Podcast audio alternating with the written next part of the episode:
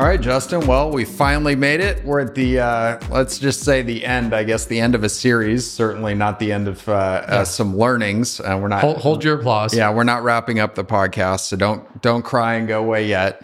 But we are wrapping up this series and really this topic we've been tackling, which is pursuing a better investment experience. And our hope is over the past few weeks and episodes, hopefully you guys have taken something away. We've gone over a lot we we've gone over really, you know, some of the big lessons, embracing market pricing. Don't outguess the market. Let's not pretend that we're smarter than we are. Let's actually look at the data. Let's resist chasing past performance. We also know that that doesn't work. And let's just gain the rewards, right? Let's let's let the markets actually work for us. Let those markets continue to build our wealth for us consider drivers of returns. You know, don't just passively kind of close your eyes and, and throw your money in and say, hey, I'm not going to look at it. But really look at the data, find out where those areas are that maybe you can have a little extra exposure and make sure to allocate there. Don't uh, don't pick stocks though. Don't pick stocks. Yeah, very clear. Hopefully this isn't your first episode and took that away you know, smart diversification, diversify globally.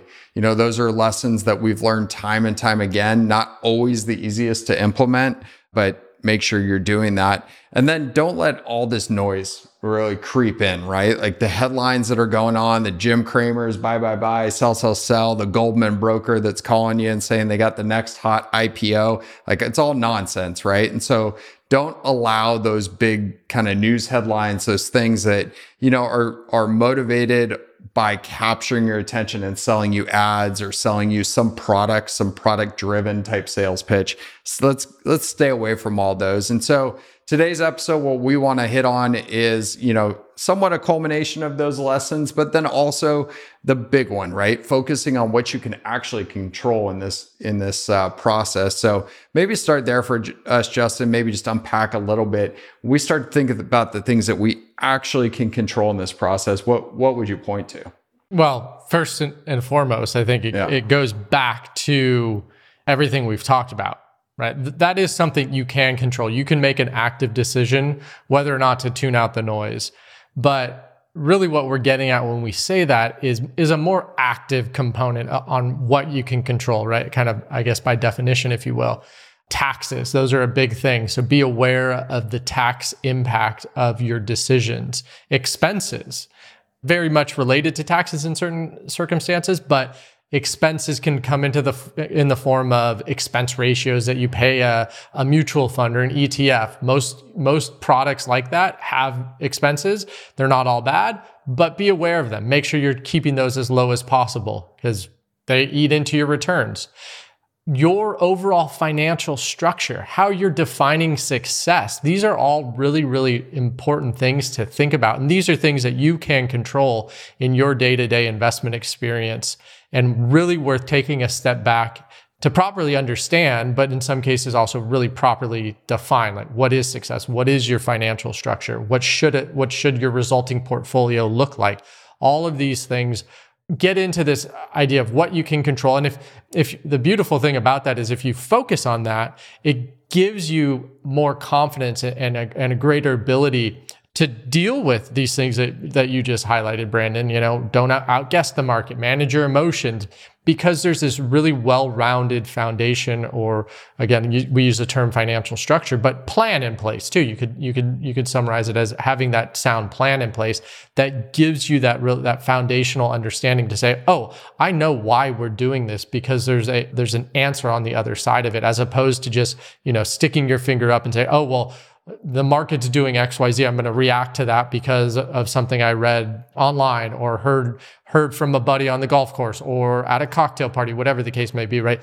Th- those reactions never, I never, never say never, don't, don't generally end up as a very sound, repeatable investment uh, process, right? So that's really what what this all this this culmination of controlling what you control is is to kind of to take a step back, do the homework, understand what's important, understand what detracts from returns, things that we've hit on throughout this entire series, and then implement actively a process that takes all of this into account and, and really gives you a, a more robust higher expectation of of success going forward. I think those are great points. And I think maybe even framing it one way, I think would be help, helpful for whoever's listening, Justin, is probably it's an end client listening or, or prospect or somebody hopefully that's working with an advisor to implement these things. But you hit on one thing like low costs. So, you know, I when I'm talking with clients or or prospective clients from time to time, you know, the question is, okay, so we just optimize for cost and and what goes into that? Are we you hit on expense ratio, but there's trade costs, there's you know, tax efficiency costs, turnover costs, all those types of things, right? So it's not always just go pick the lowest cost ETF. There, there's nuance in that. There totally is, and and it goes back to looking at the data. So so that it's a great question to ask when you're talking about, hey, let's just control for cost. The primary reason we do that is because you look at the data and higher cost does not correlate with bringing you higher returns. In fact, the exact opposite is true. So cost at a minimum, let's talk about expense ratio. So that's the manager fee. That is directly correlated with poorer outcomes. It really is. And so, I mean, that, that's an easy thing for all, us all to understand. But then we get into things like taxes, and you said trading costs.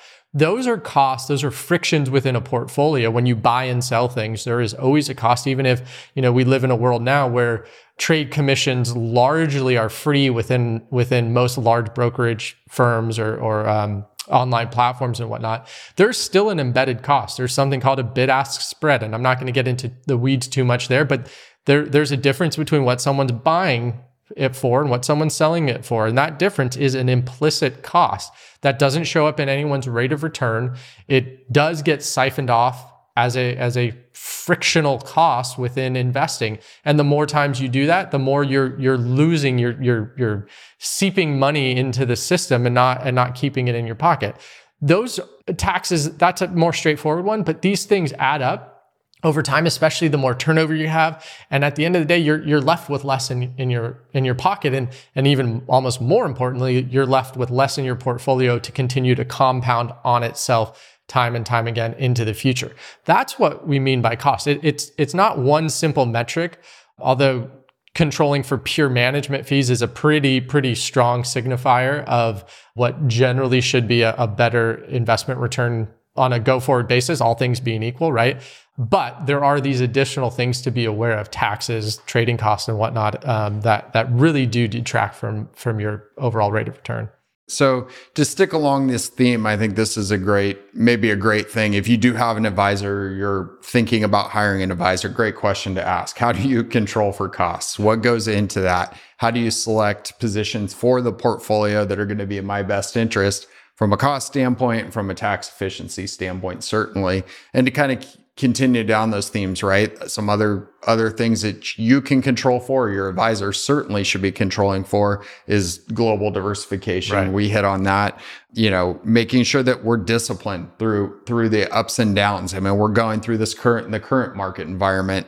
Uh, you want to make sure that your advisor is really sound, right, in understanding there's a lot of noise out there. They're not going to dial for dollars every time there's a market movement and try to, you know, buy the dips and sell the highs and, and this type of thing. It's a typical uh, wirehouse sales sales tool that they teach you but stay away from that type of stuff that's within your control to make sure that your advisor is controlling for those as well but then overall, I think you hit on it, Justin. When we boil, kind of bring all this and we tie a big bow on it, you as the end client or the end investor always are in control of your financial structure, right? Your advisor can only do so much when it comes to this implementation. They better be an expert. They better know how to do all these things. But you have to be a real active participant, right, in the financial structure at the end of the day. Yeah, it, it the way in which we view that is is your financial structure is a true unique representation of, of who you are. Some people might have dominant human capital where they're there's they're still earning they're in your their earning years if you will other people have financial or realized financial capital that dominates their financial structure and then making sure that those assets whether it's realized or unrealized are then built or, or managed in a way that is unique to you and specific to you and your priorities, your goals. that is how we dis- define success. Building a portfolio that has the mo- most robust or highest expectation to meet your goals at the end of the day is is our benchmark. That's how we define success.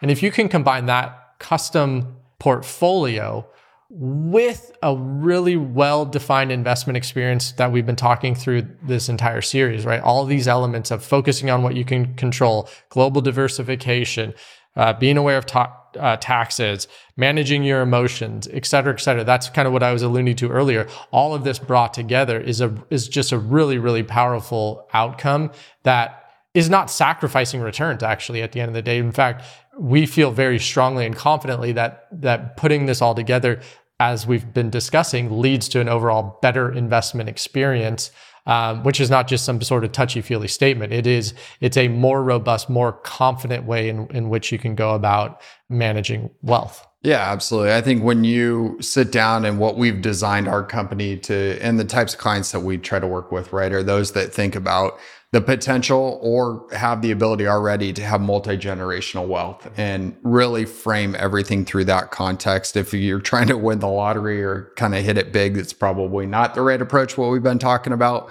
uh, for the past few weeks. But if you're trying to maximize your wealth for your lifetime, for future generations, I'd challenge you to find a more robust way to go about it and a more sustainable way to go about it. You're not going to have to ride those highs and lows. You're going to have a lot of confidence in your overall financial structure and how things are planned for. So hopefully this series has been helpful. You know, we'd love to hear from you. As you know, you can shoot us a text. That phone number again is 602 704 5574. We'd love to hear your feedback. Uh, if this series was helpful, uh, if we should do more stuff like this, that'd be, that'd be awesome. But until next time, own your wealth, make an impact, and always be a pro.